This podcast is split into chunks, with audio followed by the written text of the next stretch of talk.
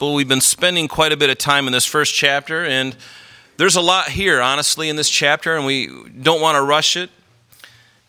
Last week, we looked at verses 19 through 28, and we looked at John the Baptist's ministry. He was the forerunner of Jesus Christ. He was the herald, if you will.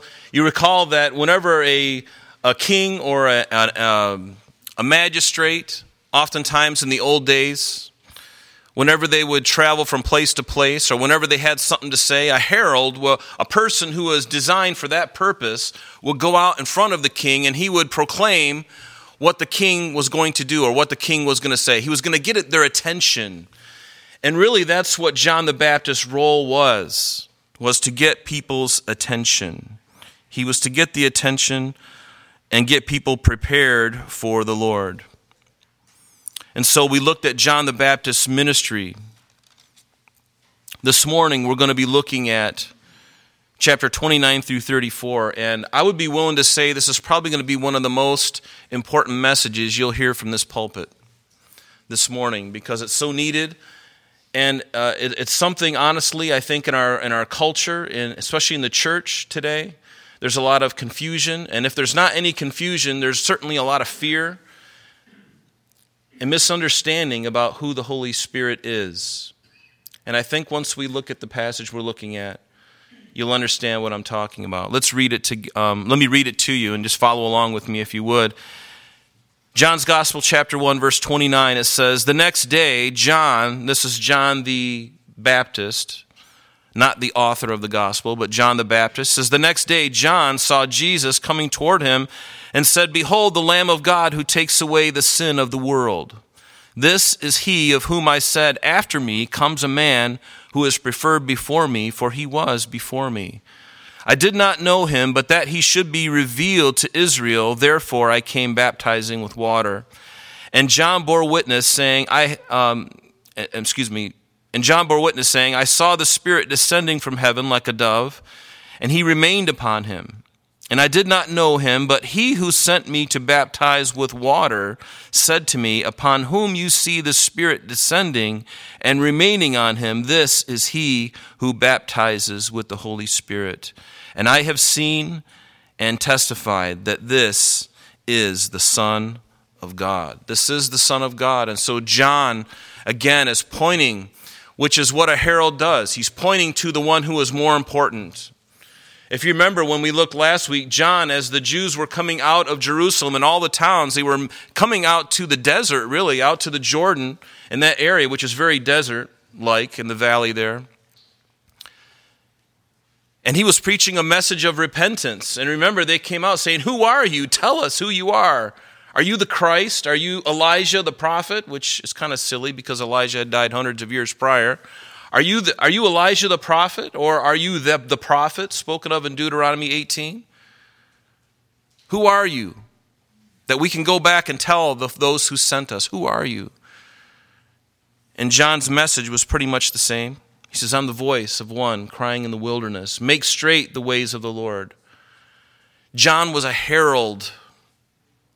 He was sent to prepare the people for his cousin, Jesus Christ, who would come onto the scene, preparing the way.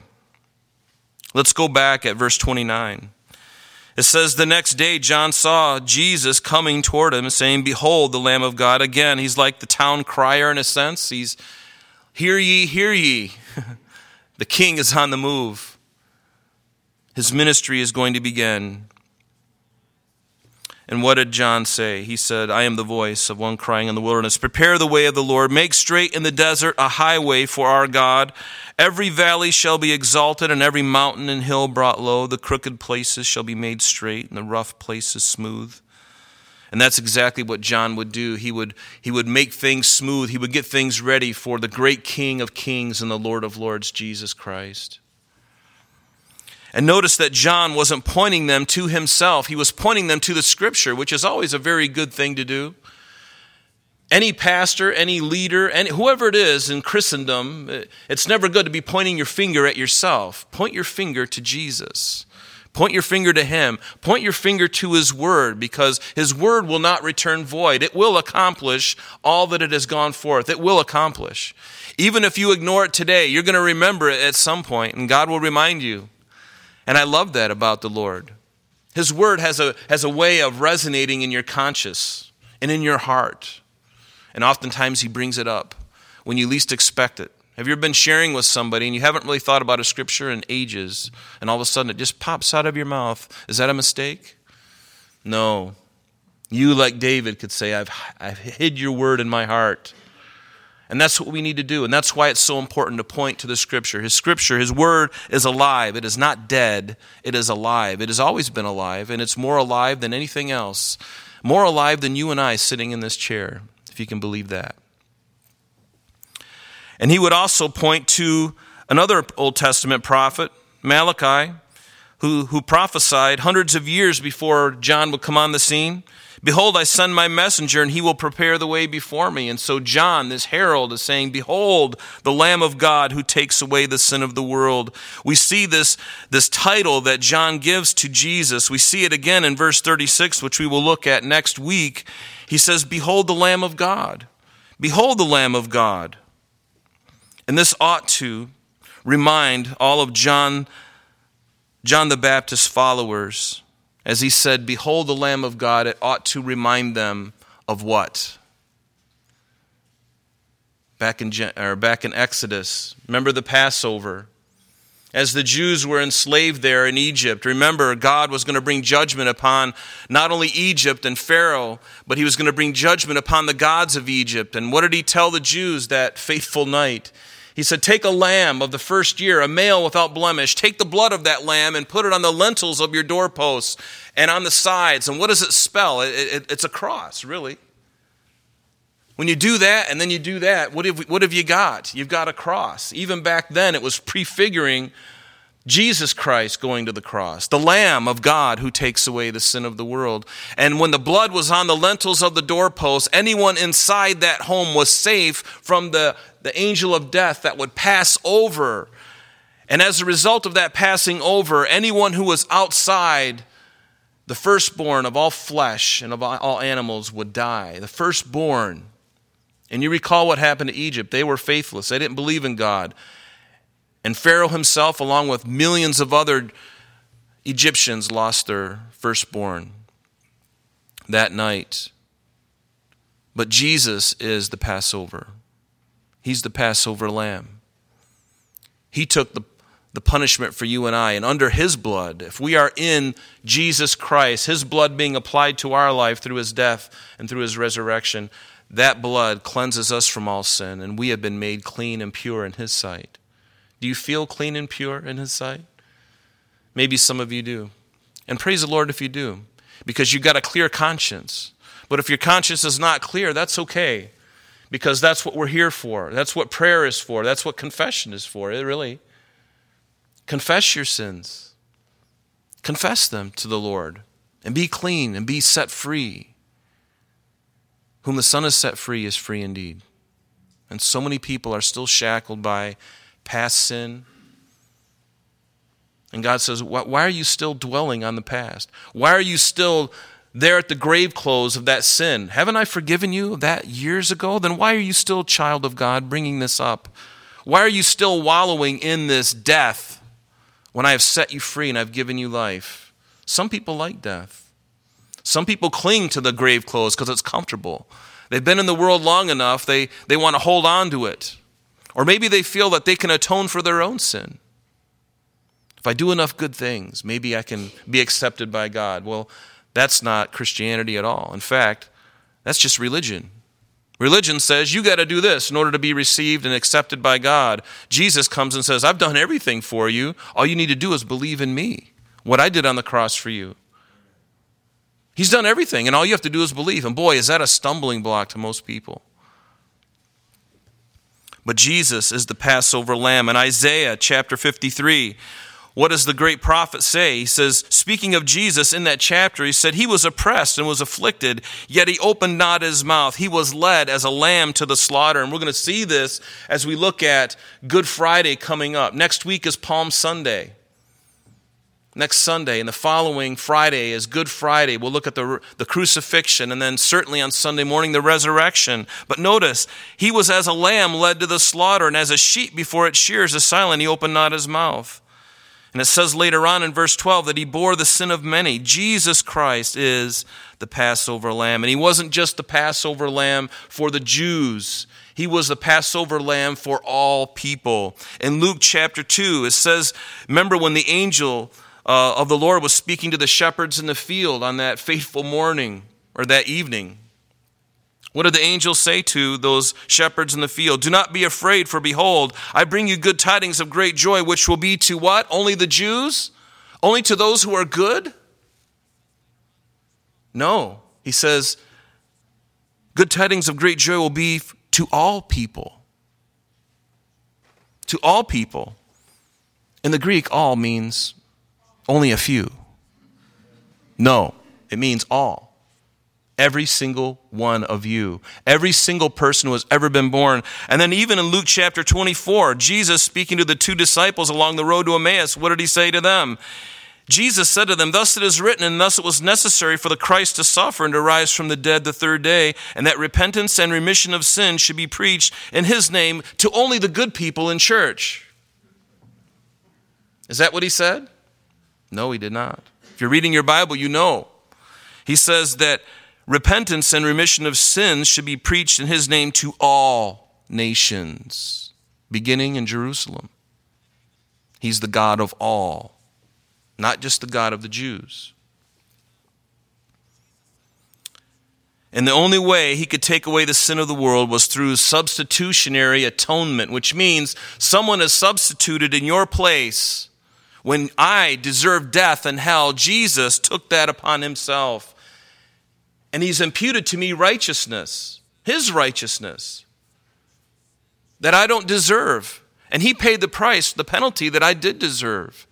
That is amazing grace. That is incredible mercy. That is why we worship him. That is why we worship him. The life and blood of an innocent substitute to cover the sin of the guilty. I qualify for that. I am guilty of sin. Are you guilty of sin? If you don't think you're guilty of sin, guess what? Then you have no need for a Savior. But every one of us, the Bible says that all have sinned and come short of the glory of God. So therefore, we are all in need of a Savior. The shepherd of your soul, Jesus Christ, the one who loves you more than anybody could love you. I love that about him. He loves you so much. And he did it once and for all. In Hebrews chapter 9, let me see here. In Hebrews chapter 9, what does it say? But Christ came as a high priest of the good things to come with a greater and more perfect tabernacle not made with hands, that is, not of this creation, not with the blood of goats and calves, but with his own blood he entered the most holy place once and for all. Notice, once for all, having obtained eternal redemption. For if the blood of bulls and goats and the ashes of a heifer, sprinkling the unclean, sanctifies for the purifying of the flesh, how much more shall the blood of Christ, who through the eternal Spirit offered himself without spot, cleanse your conscience from dead works to serve the living in God? What an awesome message. And this, God the Father is pleased. He is appeased as well as pleased with the death of his Son, Jesus Christ. In Isaiah 53, what does it tell us in verse 10? Yet it pleased the Lord to crush him. It pleased God the Father to bruise his Son, to crush him for the atonement of all of us. It wasn't that God was some kind of mean father. He knew it was the only way, and the Son willingly submitted himself to the will of the Father. He willingly did it. In Romans chapter 3, verse 24, it says, concerning all who believe in Jesus, the Apostle Paul said this, that we are justified freely by his grace through the redemption that is in Jesus Christ, whom God sent forth, here's our good word for the day, as a propitiation by his blood through faith to demonstrate his righteousness, because in his forbearance God has passed over the sins that were previously committed. This idea of propitiation, it literally is to be reconciled, to conciliate. to be appeased.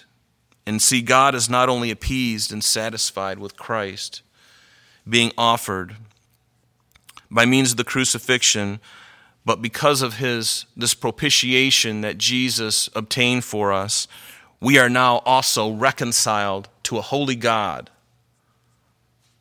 I would say that's pretty good news, wouldn't you? I know the way I was before Christ, and even as a Christian, God still has a lot of work to do, but I remember the way I was. I'm not that way anymore, but I'm not where I want to be yet. I'm in a process. Don't get discouraged, folks, if you're going through difficulties. It doesn't mean that you've created some great sin. God is sanctifying you. It's going to take time. It's going to take time. You got to be patient and just call upon Him and let Him do the work. Don't fight. Don't stress about it. Just offer yourself to Him. Offer yourself to Him. You can look at those other two verses. They speak of this propitiation. But notice in verse 30 back in our text this morning, "This is he," John the Baptist said, "of whom I said, 'After me comes a man who is preferred before me, for he was before me.'" Now John was 6 months older than Jesus. So John was born first, and he was the forerunner, and certainly Jesus would come after. There's no doubt about that. But John was also very aware that Jesus was pre-existent, meaning before he was incarnate in the Virgin Mary, he existed before then from eternity past. He has always been with the God, the Father, God, the Son, God, the Holy Spirit. In the beginning was the Word, and the Word was with God, and the Word was God. He was with Him in the beginning, our beginning, the beginning of the heavens and the earth and time itself. But before all that came to pass, He existed always. He's always been there. It blows my mind, and sometimes my brain just wants to explode when I think about it too much. I would encourage you to think about it too much and let your mind get carried away. That's where your worship is going to begin. It's where it's going to begin. Begin? Is that a new word? That's where your worship is going to begin, because you're in awe of Him. If you've got a God you can figure out, you know, you're in sad shape. We serve a God who is abundantly beyond our imagination. With our finite minds, we can't understand the infinite. We will never understand the infinite. Even in His presence, eons, millions of years will go by, if there's even time in eternity. Millions of years will fly by, and we will still be dropping our jaws. Our jaws will still be dropping in awe and wonder of Him. Notice in verse 31, he says, "I did not know him, but that he should be revealed to Israel. Therefore, I came baptizing with water." John the Baptist knew Jesus. The scripture doesn't tell us how close they were. We knew they were cousins because John's mother, Elizabeth, was cousin to Mary. So John and Jesus, John the Baptist and Jesus Christ, were related in the flesh. And certainly they would go up to the feast days 3 times a year, and perhaps they spent time together. John was not unaware of Jesus, but he didn't know who it was that God was going to anoint to be the chosen one, the Messiah. And the Lord did reveal it finally to John.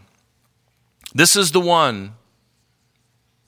And that's why John would look at Jesus and say, "Behold the Lamb of God who takes away the sin of the world. Follow him." And all the people who are following John being that faithful forebearer, that faithful herald, he said, "There he is. I've been talking about him up until now. There he is. I must decrease that he might increase." And John faded away. What a faithful servant. Great rewards waiting for him in glory, even though his ministry was very short.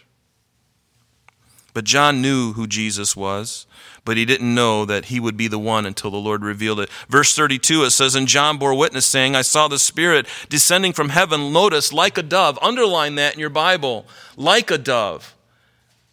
He descended like a dove, and he remained upon him. A dove is a very peaceful bird. I've never known of a dove attacking people. George Hitchcock, when he made the movie The Birds, he didn't use doves. They're the most docile creatures around. The biggest thing you got to worry about is when there's a bunch of them around, you better cover your head. But other than that, they're not going to attack you. Just keep throwing the breadcrumbs. But notice, like a dove. Movies. I remember Jesus of Nazareth by Franco Zeffirelli. My wife and I own this movie, and it's a really wonderful movie. I enjoy it. There's some things that aren't quite right, but you know, it's a good movie. But one of the things that it shows a dove literally coming upon Jesus, but that's not really what happened. Because how can you describe the Spirit of God coming upon Jesus? How can you describe that unless you use a real dove? Cue the dove. But the Spirit of God just rested upon him, and what peace and gentleness there is. In other words, the Spirit of God, just as we sang earlier, he gently came upon him and remained upon him. And when the Spirit of God is moving and in control, guess what? There is peace and there's gentleness. There's a rest. There's a rest. Back in 1994, many of you remember, there was a thing going around in the church called the Toronto Blessing. It started in the Toronto Airport Vineyard Church, which ultimately was renamed in 1996 because in 1994 they attached themselves to this new doctrine of the Holy Spirit. They first were called the Airport Vineyard Church. Then in 1996, 2 years after this weirdness, they changed their name to Toronto Airport Christian Fellowship. And then later in 2010, they just finally gave in and said, let's call our church Catch the Fire. Catch the Fire, Toronto.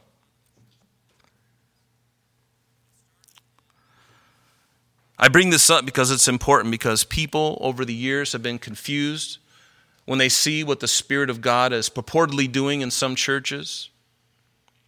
And yet in these meetings, these poor Christians, and I say poor Christians because they were being duped.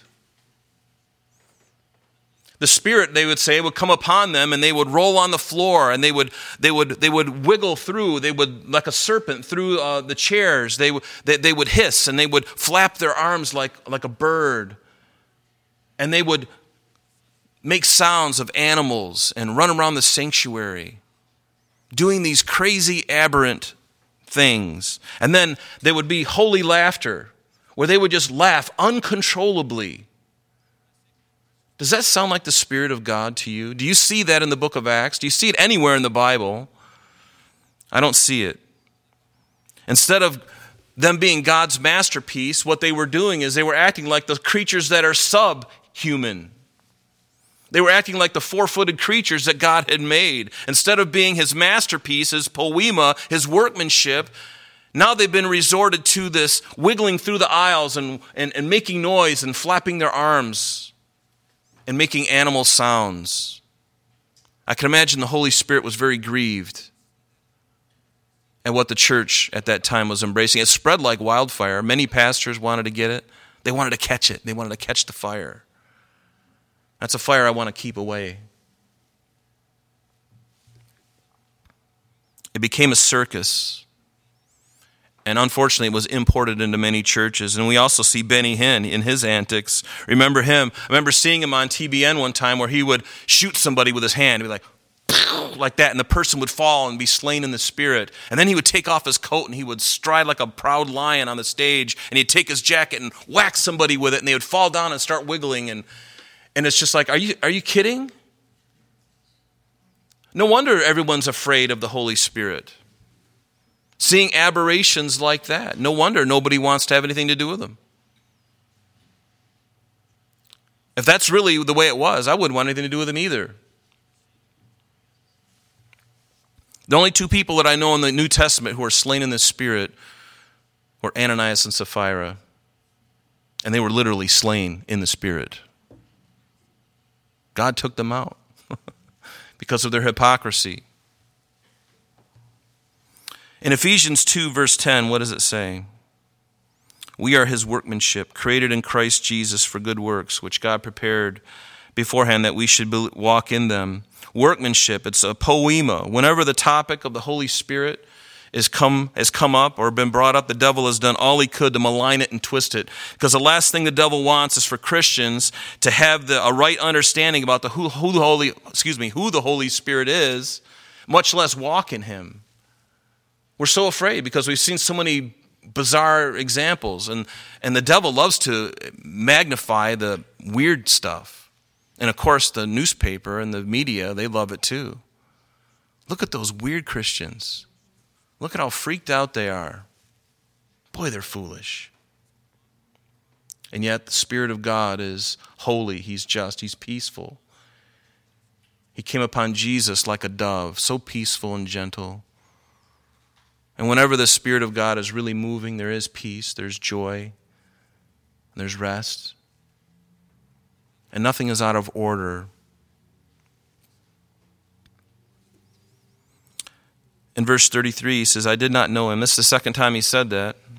But he who sent me to baptize with water said to me, upon whom you see the Spirit descending and remaining on him, excuse me, this is he, notice, who baptizes with the Holy Spirit. Baptizes with the Holy Spirit.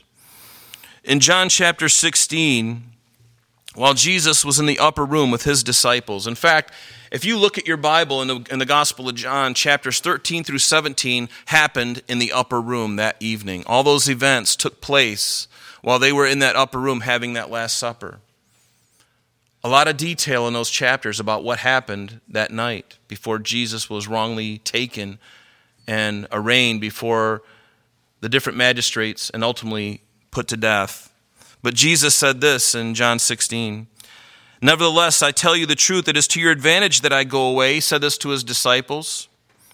For if I do not go away, the helper will not come to you, but if I depart, I will send him to you. Jesus defined the helper earlier in chapter 14 as the comforter, the Holy Ghost, the Holy Spirit. He says, I have to be crucified, I have to rise, and I have to ascend to the Father, because if I don't do that, I can't send him to you, the comforter, the helper, the Holy Spirit. I can't send him unless I go.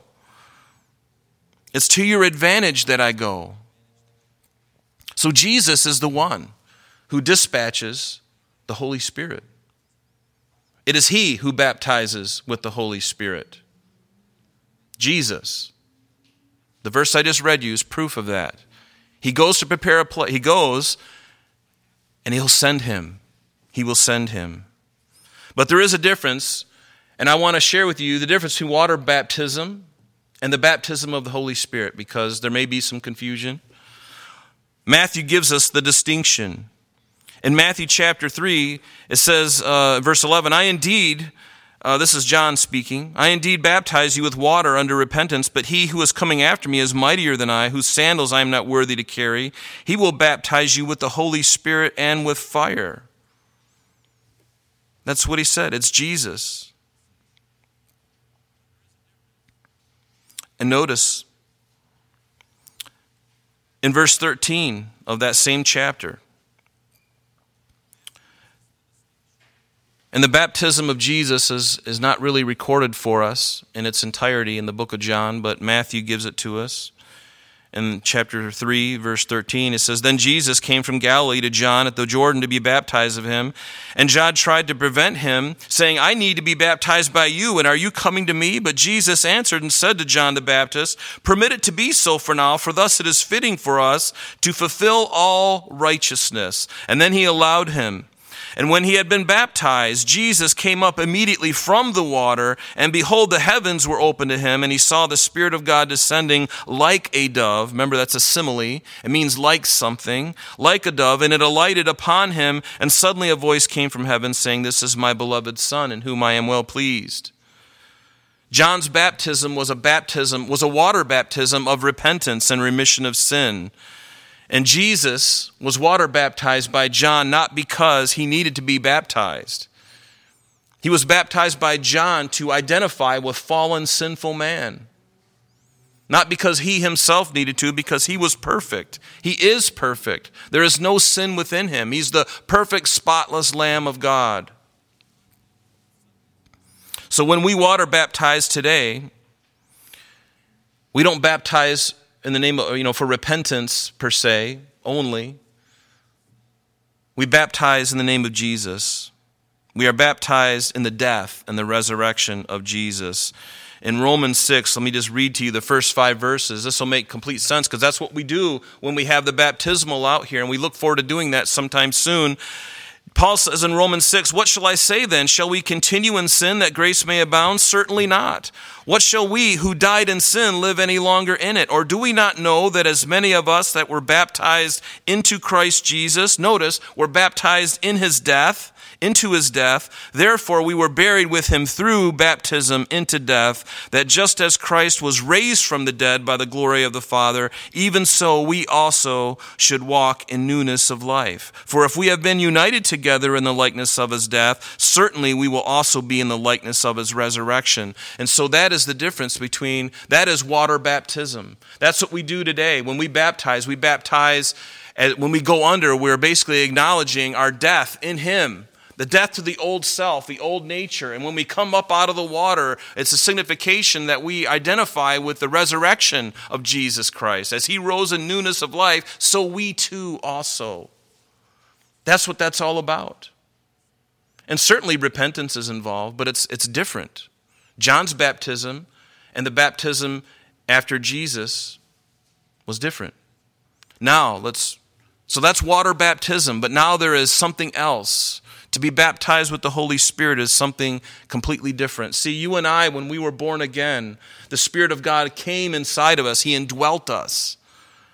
And that's good. That's the seal of redemption. That's the earnest of our salvation until Jesus comes back to take bodily what he has already purchased on the cross. That's what happens in the rapture. When the church is raptured, we get a new body and we're taken bodily out of here to be with him forever. Hallelujah. Looking forward to that day. Would to God that it was right now. But unfortunately, I don't have that little button on my phone. That app, Rapture. That'd be a great, I bet it would, well, who knows what would happen in the Apple Store. Would it sell out? I don't know. But the baptism of the Holy Spirit is empowered from above, the Spirit of God coming upon you. He's already in us, but we need this other relationship with him. We need to be empowered to do what he's called us to do, to live the life that he's given to us, to empower us to not only be bold in this generation that we live in, but to share the gospel, to be bold to share it. You know the feeling when you share the gospel with anyone outside these four walls, the pressure is on. And the tension that you feel, that's when we need the Spirit of God. We need the Spirit of God upon us to where we're no longer thinking about ourselves. That's a really good thought. Some people think, well, I need to think more of myself so my esteem will be better. No, listen, the problem with most of us is that we think too much of ourselves. We need to think less of ourselves and more thinking about him. That's our problem. That's my problem. Is it your problem? Raise your hand if it is. Gotcha. But let's go to Joel chapter 2. Actually, you know what? For the sake of time, I'd encourage you to just write these things down because I'm going to read them to you for the sake of time. But Joel chapter 2, verse 28 through 29, it was written about 835 BC. 835. So some 800, at least 800 years before Jesus was born, it was prophesied. What did it say? "And it shall come to pass afterward that I shall pour out my spirit on all flesh. Your sons and your daughters shall prophesy. Your old men shall dream dreams. Your young men shall see visions. And also on my maidservants and on my maiden servants, I will pour out my spirit in those days." It was looking forward to a day yet in the future when Joel wrote this. And we're going to see that day has already come. And we're going to see that shortly. But I want to show you the chronological process of how this works. And hopefully it'll be clear to you. So Joel tells us, God says, there's coming a day where I'm going to pour out my spirit on all flesh.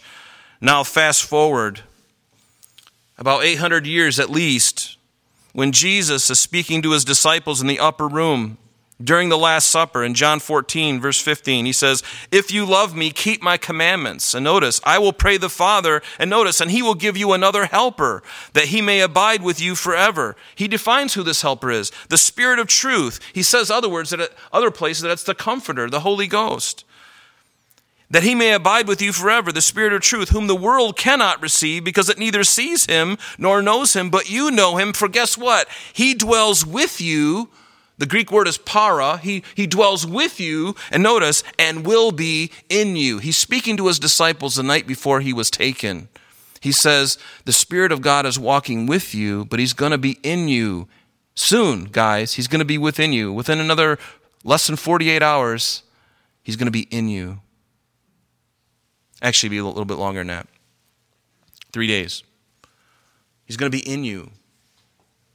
So Jesus tells them the Holy Spirit dwells with them and would soon be in them. So the disciples would be indwelt by the Holy Spirit. They'd be born again. Because if you're not indwelt by the Spirit of God, you're not a Christian. Do you understand that? It doesn't matter if you do good things. What makes you a Christian is the Spirit of God indwelling you. Peter says that, I believe. Unless you have the Spirit of God, you're none of his. If he's not indwelt you, you're none of his. So the event that the disciples will be born again will be the night of the resurrection.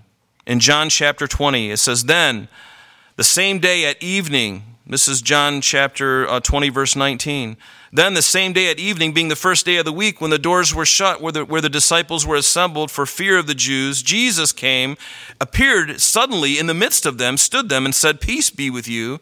And when he had said this, he showed them his hands and his side. And then his disciples were glad when they saw the Lord. And so the Lord said to them again, peace to you. As the Father has sent me, I also send you. And when he had said this, he breathed on them and said to them, receive the Holy Spirit. We believe that it's at this time the disciples were born again. Were they going to heaven if they died before this moment? Yes, because they were believing by faith, but now they had the Spirit of God indwelling them. Where Jesus said a few nights before that, he said he's with you, but he's going to be in you. This is when it happened, right here. The Spirit of God indwelt them permanently, which is what you and I enjoy. That the Old Testament saints, they didn't have that wonderful privilege because Jesus hadn't been glorified. The Spirit of God came upon them, but it didn't indwell them permanently like you and I have. Now go with me, or just go to Acts chapter 1. After his resurrection, what does it say in verse 4 of Acts chapter 1? And being assembled together with them, he commanded them, notice, after his resurrection, he commanded them not to depart from Jerusalem, but to wait for the promise of the Father. What was the promise of the Father? We read it in Joel, that he would send his Spirit upon, baptizing with the Spirit of God, filling with the Holy Spirit. However you want to phrase it, that's what it means. To be filled with the Spirit, to be baptized with the Spirit means the same thing.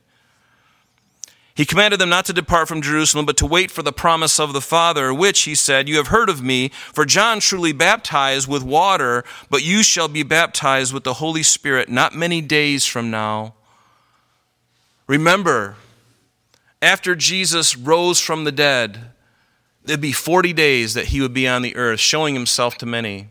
And then he ascended into heaven, and 10 days later, on the 50th day after Passover, they celebrated Pentecost, the Feast of Weeks.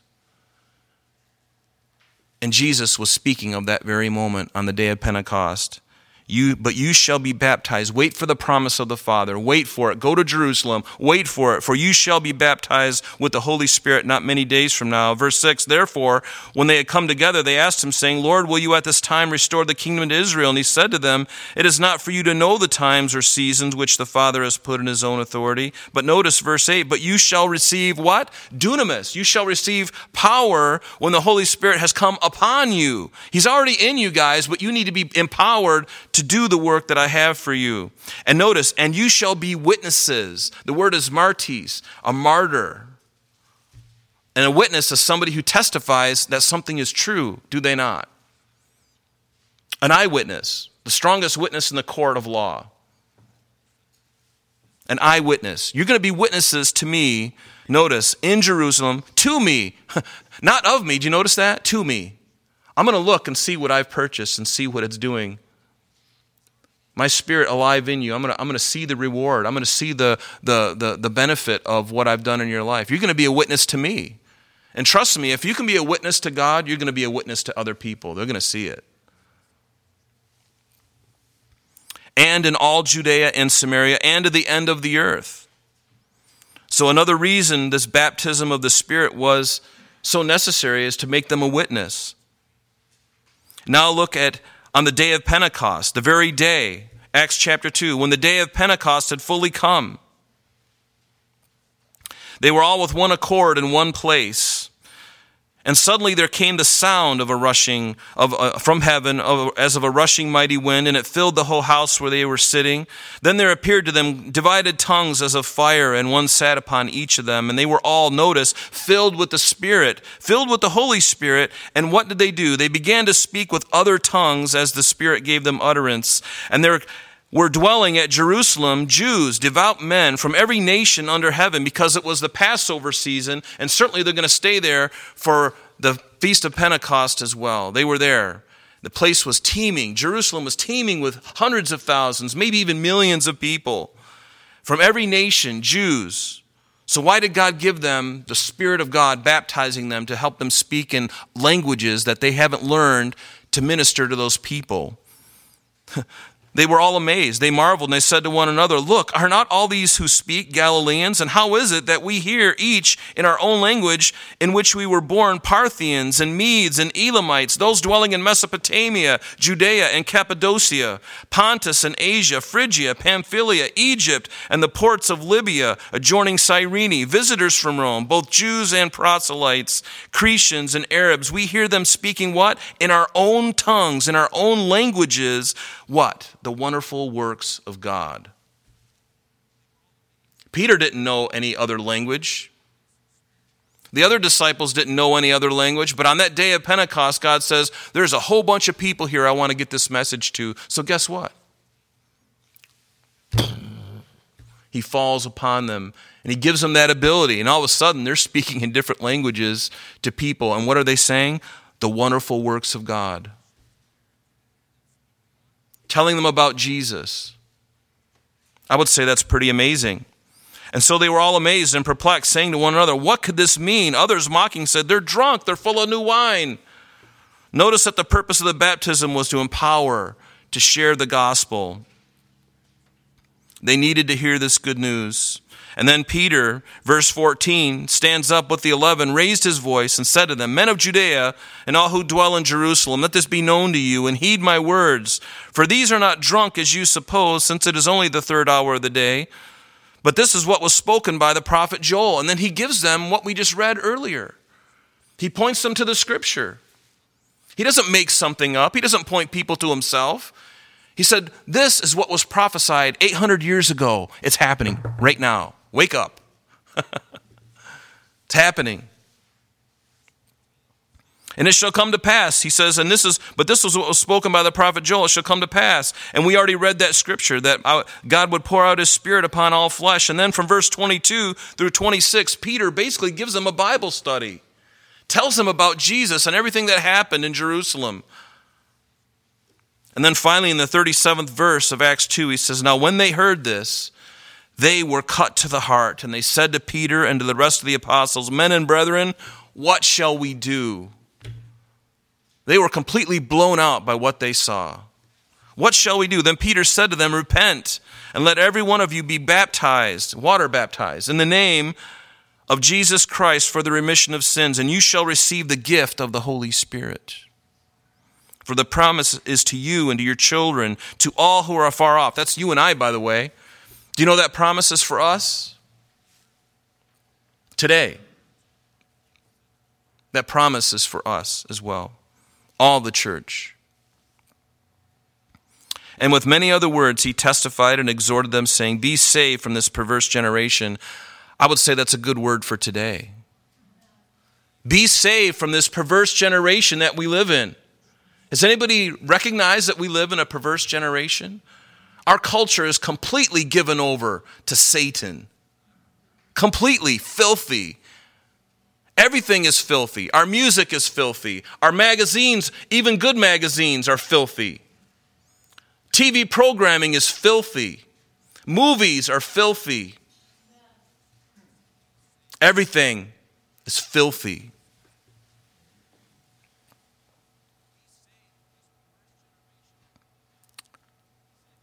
And then those who gladly received his word, notice, Peter baptized with the Spirit of God. He's got the attention.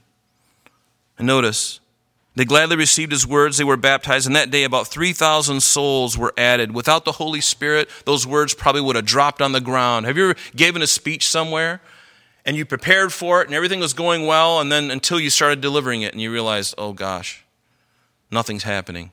It just falls flat on the ground.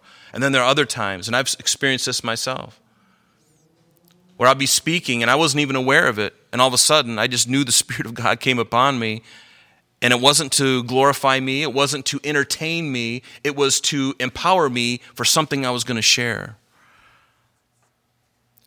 And all of a sudden, scriptures, I'm remembering scriptures, all of a sudden there's like a lightning going through my body. Have you ever felt that way when you shared the gospel with somebody? It's a wonderful feeling when the Spirit of God takes control and you get out of the way.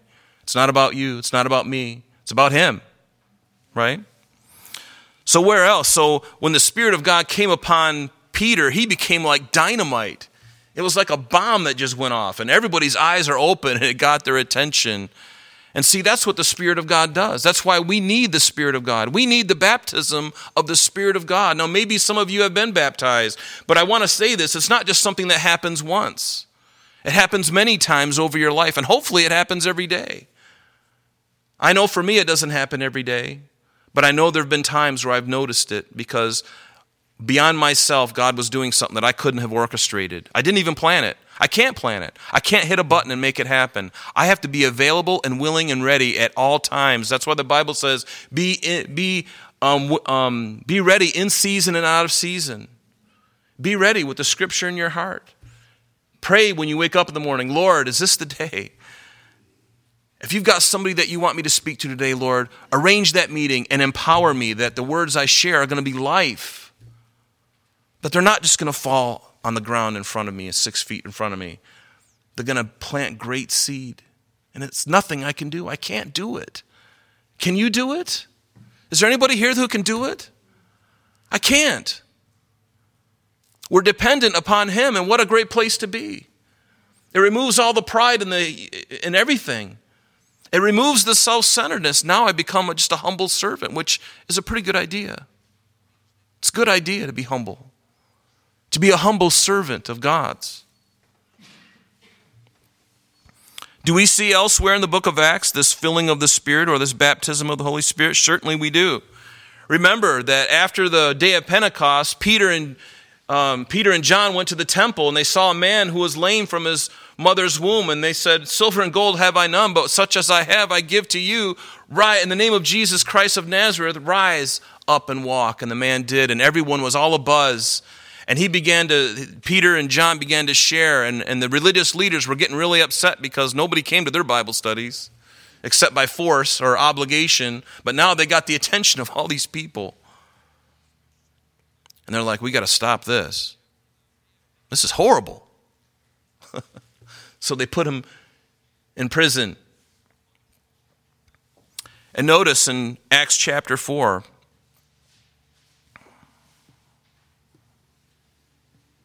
it says, "And being let go, they went to their own companions," notice, "and reported all that the chief priests and elders had said to them. So when they heard that, they raised their voice to God." Notice, they're praising God, they're exalting God. "They raised their voices with one accord, and they said, 'Lord, you are God who made heaven and earth and the sea. This is pure worship, and all that is in them, who by the mouth of your servant David had said, why did the nations rage?'" Quoting from Psalm 2, "Why did the people plot vain things? The kings of the earth took their stands. The rulers were gathered together against the Lord and against His Christ, for truly against your holy servant Jesus, whom you anointed, both Herod and Pontius Pilate and the Gentiles and the people of Israel were gathered together to do whatever your hand had purposed beforehand to do." And then down in verse 31 it says, "And when they had prayed, after they exalted God and glorified Him, the place where they were assembled was shaken, and they were all filled with the Holy Ghost." Again, Peter among them. It happened once on the day of Pentecost. It happened again. All those people who were in the upper room, it happened again. They were filled with the Spirit of God. So it's not just something that happens once. It happens many times. I pray that it happens to us every day. And it's not something we need to be afraid of. You don't even need to worry about it. Just pray for it. Say, God, just empower me. Wherever you have me, just empower me. Free me from myself. Free me from my own pride. Free me from my self-consciousness, that I can get out of myself and I can be thinking about somebody else other than me, thinking about others, thinking about Jesus. The place they were shaken, and they were all filled with the Holy Spirit, and they spoke the word of God with what? Boldness. There's what we need. We need boldness. That's what we need today. So many are fearful about what people might think of me. You see the problem? It's about me again. I'm afraid of what people will think about me. What will my family think? What will my friends think? Hey, guess what? You're going to spend eternity with the King of Kings. What matters what they think about you right now? Who cares? Really? I mean, when you get to that place where you are selfless, and I'm not saying I'm there. I'm on my way just like you. I want to be selfless. I don't want to be selfish. I don't want to be thinking about who I am. I'm nobody. But in his hand, I can do all things through Christ who strengthens me. Do you believe that? I believe it. Notice in Acts chapter 10, verse 44, Peter being in the house of Cornelius, the first Gentiles that were born again and that were baptized with the Spirit of God. What does it say there? And Peter was, while he was still speaking to Cornelius and his household, these words, and you can read about it in Acts chapter 10, the Holy Spirit what fell? Baptized again. The Spirit of God filling or falling or baptizing you in the Spirit, it's all the same thing. It's an empowerment. While he was speaking, the Holy Spirit fell upon all those who heard the word, and those of the circumcision who believed were astonished, as many as came with Peter, because the gift of the Spirit had been poured out on the Gentiles also. For they had heard them speak with tongues and magnify God. And then Peter says, can anyone forbid water that these should not be water baptized who have received the Holy Spirit just as we have?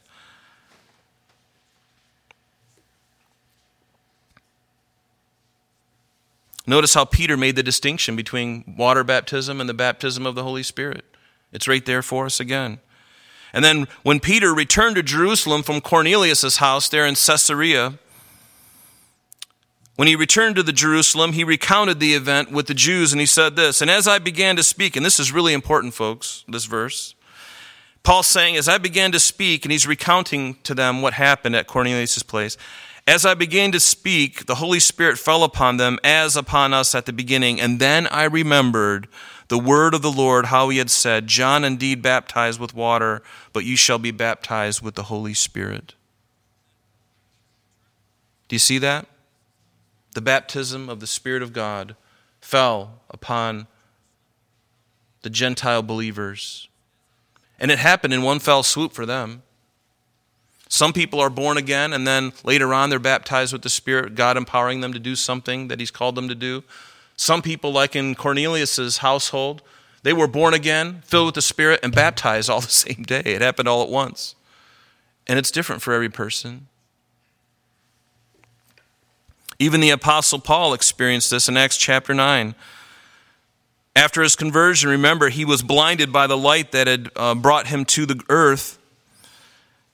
And Ananias, remember, was the one who God had told him to pray for Saul and to bring his sight. And Ananias went his way and entered the house, and laying his hands on him, on Saul, or Paul the Apostle, he said, Brother Saul, the Lord Jesus, who appeared to you on the road as you came, has sent me that you may receive your sight and be filled with the Holy Spirit.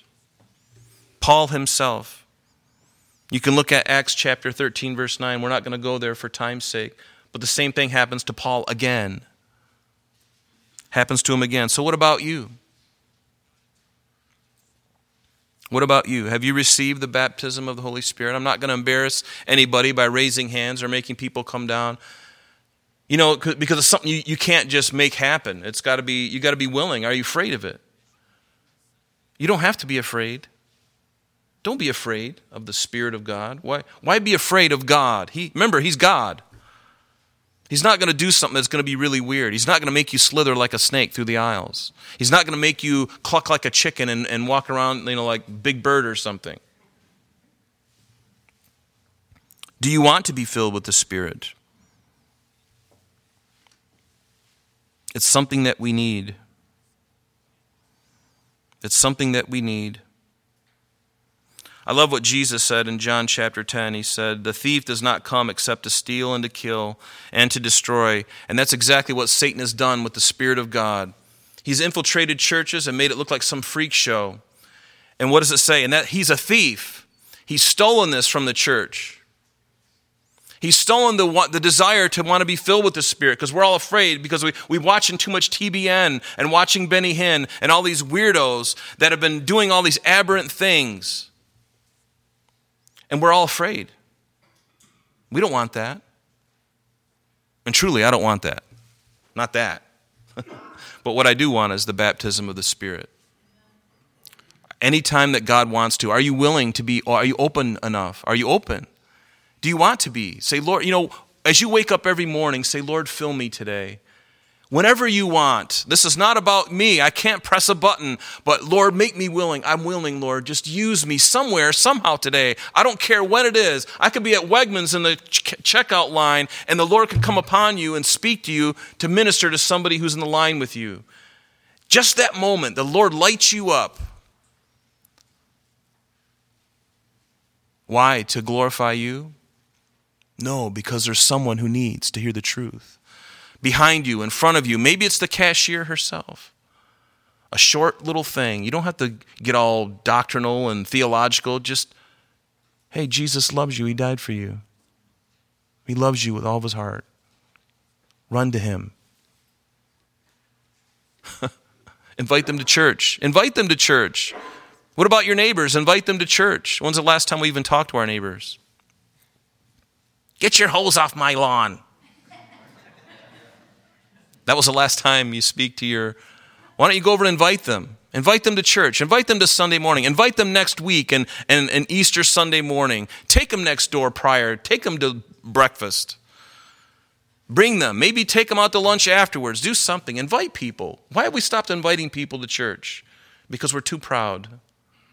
We don't want to appear too weird.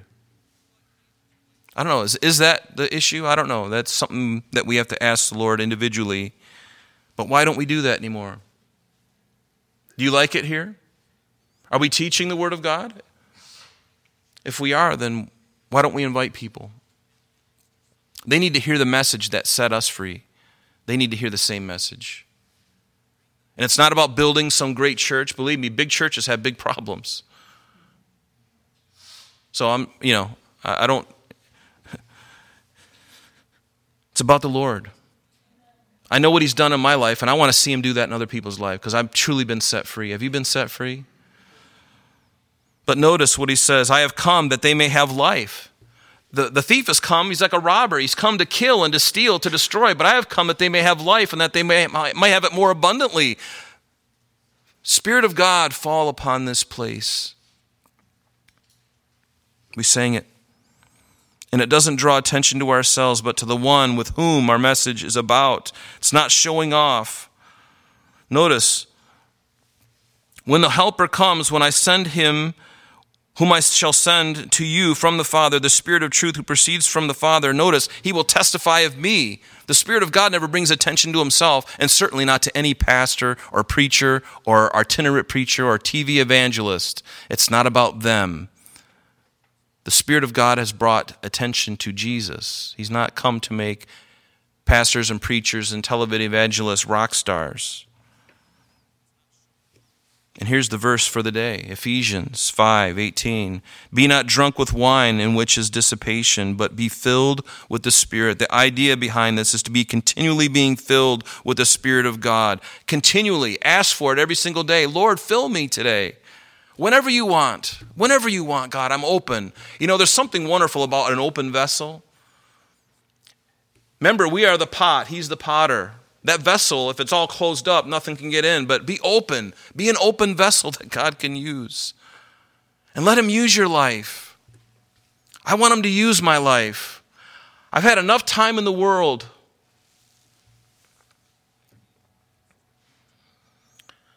I've had enough time being selfish and running down those rabbit trails of sin. Have you?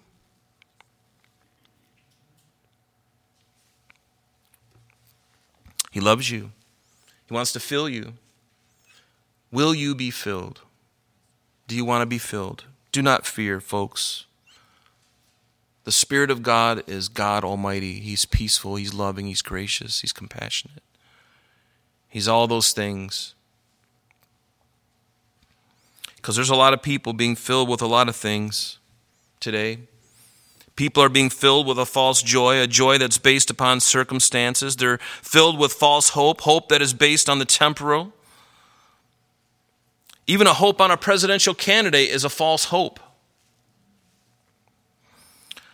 We're filled with entertainments. We are entertained to death. It's become something we can't live without. It's a drug that we feel entitled to. People are filled with entertainments, and not to mention, but drugs and sex and alcohol and other vices. Also filled with comfort. There's nothing wrong with comfort. I love comfort. Believe me, I love in the mornings waking up and putting on my wicked good slippers. It's kind of funny, a wicked good slippers, but there it is. And having my Bible, my coffee, and sitting there in my favorite chair. I love the peace. I love the comfort of that. And I know you do too, and there's nothing wrong with that. But what are you filled with proportionally? What is your life filled with outside of those things? Examine those things this week. As we come upon this very important time of the year, Palm Sunday and certainly Easter Sunday, Resurrection Sunday. But seek the best, seek the Lord, seek peace. Why would you want anything else? The flesh, the world, and the devil, they offer temporal things that make us feel good temporarily, but you know as well as I do, it never lasts.